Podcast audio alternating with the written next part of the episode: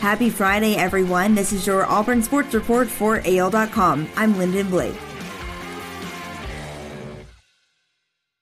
Former Auburn standout Jared Harper is joining the New York Knicks, the NBA team announced Thursday.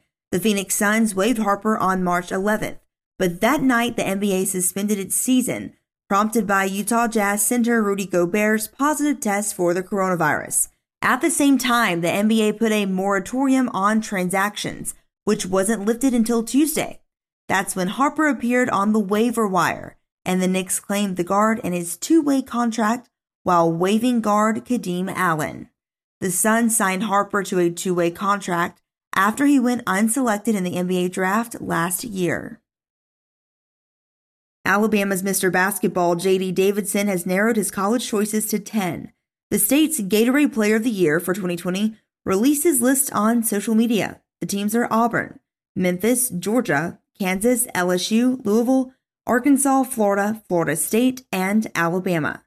The six foot three Davison capped his junior season with what likely is the year's most defining moment.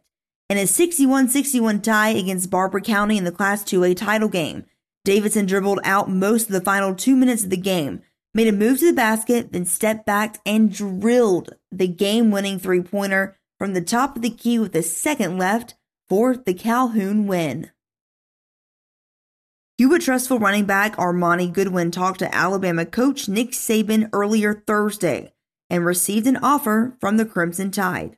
What did that mean for the rising senior? It's big, but I'm still going to Auburn, Goodwin told AL.com.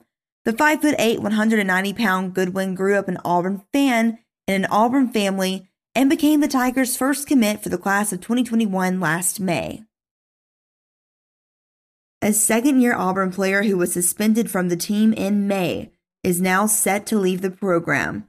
Wide receiver slash defensive back Jayshon Sheffield entered the NCAA transfer portal Wednesday night. AL.com confirmed. Sheffield was suspended indefinitely after being arrested twice in one week in his home state of Georgia. He was arrested for disorderly conduct May 9th and then on a DUI less safe charge May 16th. That's your Auburn Sports Report for AL.com. Have a great weekend. I'm Lyndon Blake.